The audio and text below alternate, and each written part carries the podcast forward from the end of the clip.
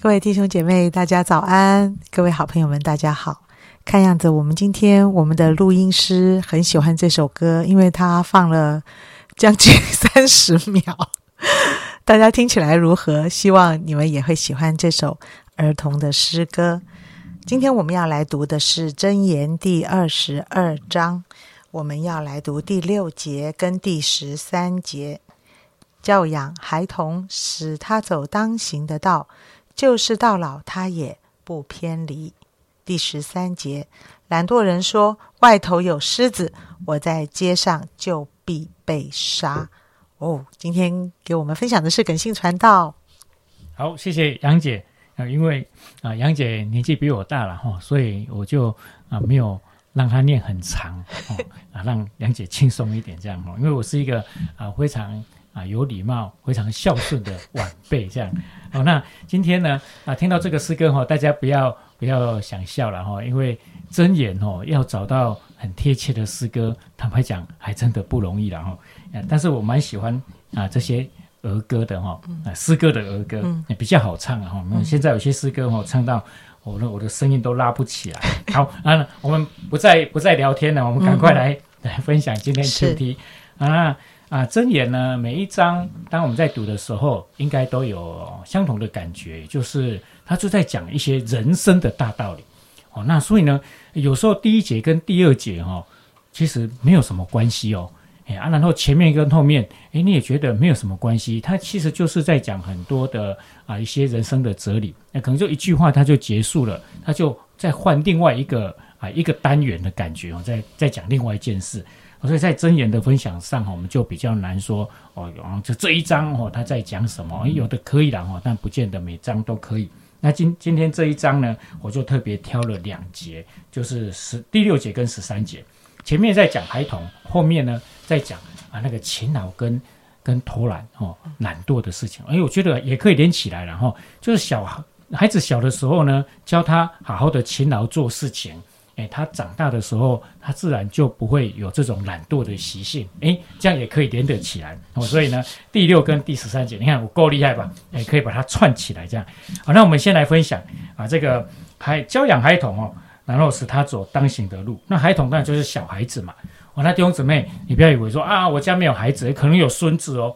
哎啊，没有孙子，哎，你在教会你会看到小孩哦。嗯。哎，那教会的孩子也是你的孩子哦。啊，所以呢，弟兄姊妹，你是有小孩的。那你可以做什么？你可以为他祷告啊！哦，那如果呢关系有比较近一点的，哎，你就可以给他一些不错的榜样哦，或者一些的教导。那总之呢，孩子在小的时候，我们好好教他啊。我知道呢，啊，有一个数据，就是呢，十岁一个孩子呢，十岁之十岁以前哦，他的可塑性会很高啊。那他啊的一些习惯呢，如果过十岁之后，孩子长大过了十岁，要改就不容易。比如说呢，这个孩子如果很会啊抠鼻孔，好，那如果你没有好好的教他的话，十岁以后你要教他改，恐怕这辈子有点难啊。不是改不过来啦，就是他会很辛苦，甚至可能就改不过来。那如果这个孩子呢啊十岁之前呢，他袜子会乱丢哦啊，然后东西不会归定位哦，那起床不会折棉被哦，这些啊就是说。那些生活习惯了哈，他十岁以后呢，你要他改就会很难。那这个都还是小问题了哈。如果是比较大的恶习，比如说哦，那真的是很懒惰，懒到哈连饭都懒得吃哦，或者说打死不吃青菜哦，挑食很严重哈，那你十岁后就很难改。所以呢，在这边呢说教养孩童，使他走当行的道，我们都直接会想说哦，就是让他读圣经祷告。当然，这个这是一定，这是一定要的啦。其实也包含他生活的规矩，所以弟兄姊妹就好好的把握时间教养啊，你所以看到的孩子来帮助他。那也请大家在这边多多的支持啊，我们的儿童主物学跟我们的学生牧区，这是教会哈的命脉啊，啊，这是教会的下一代，我们就好好的为这些孩子、这些年轻人，也为在当中的辅导哦，啊，也为着思汉跟耿信哦来祷告，可以帮教会的下一代能够。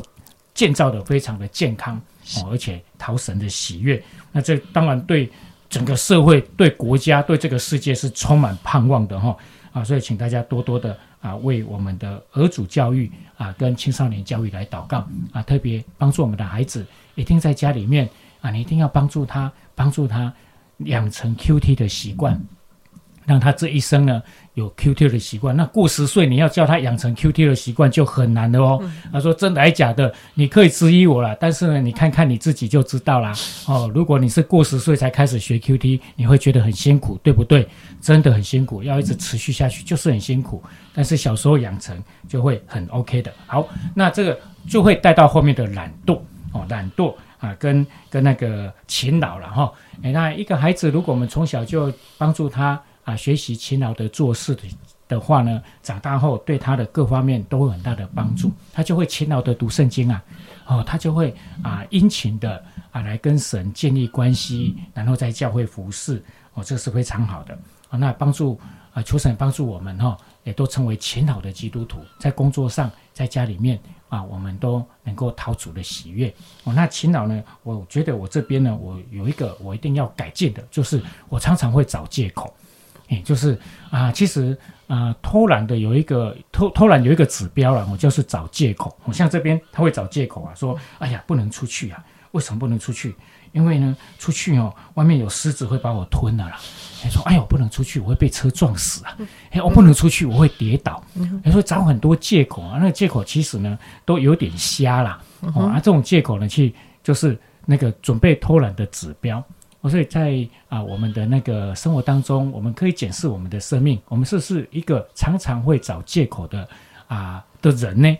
哎呀，那如果是的话，求上帝帮助我们改进，这是我最近在努力的目标哦。说哦会吗？有了，我也常常会找借口，特别在素贞面前，哎，太太面前，他。啊，叫我去啊，人家帮我买个酱油啦。啊，那个哦，那个啊，好像我待会要要要开会呢。哎啊，我好像怎么样怎么样哈？哎，我就就会找一些借口，不想去做一些事情。其实呢，都叫借口啊，这就是偷懒。好，这是跟弟兄姊妹哈啊分享很生活化的，在箴言当中啊，就是很简单，我们好好的为教会以及家里面的下一代祷告。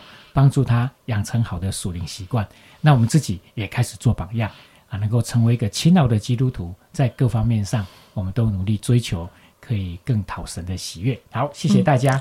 好，谢谢耿信传道有一些很实际生活中很实际的分享啊，教养孩童。诶，我怎么好像想到前几周我们有讲到指责、教导啊、受责备，哎，好像这都是。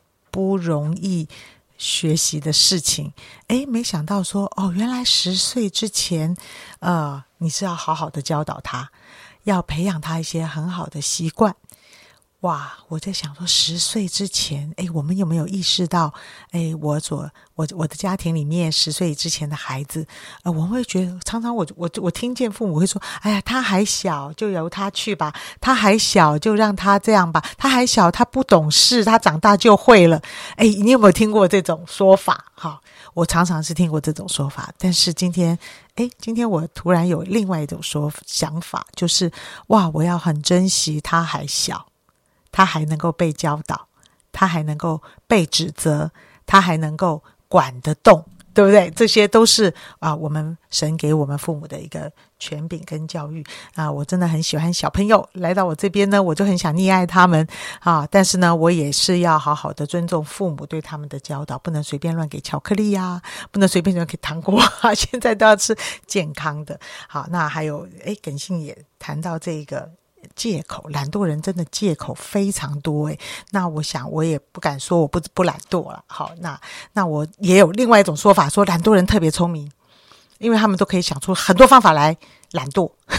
我不知道你崇尚你是聪明，还是你真的很想好好的、勤劳的去做好你人生中的每一件事。我觉得这个就完全不一样，你的你的人生就会有一个不一样的走向啊。我想，我们的聪明，上帝不是让我们来用在懒惰的事上。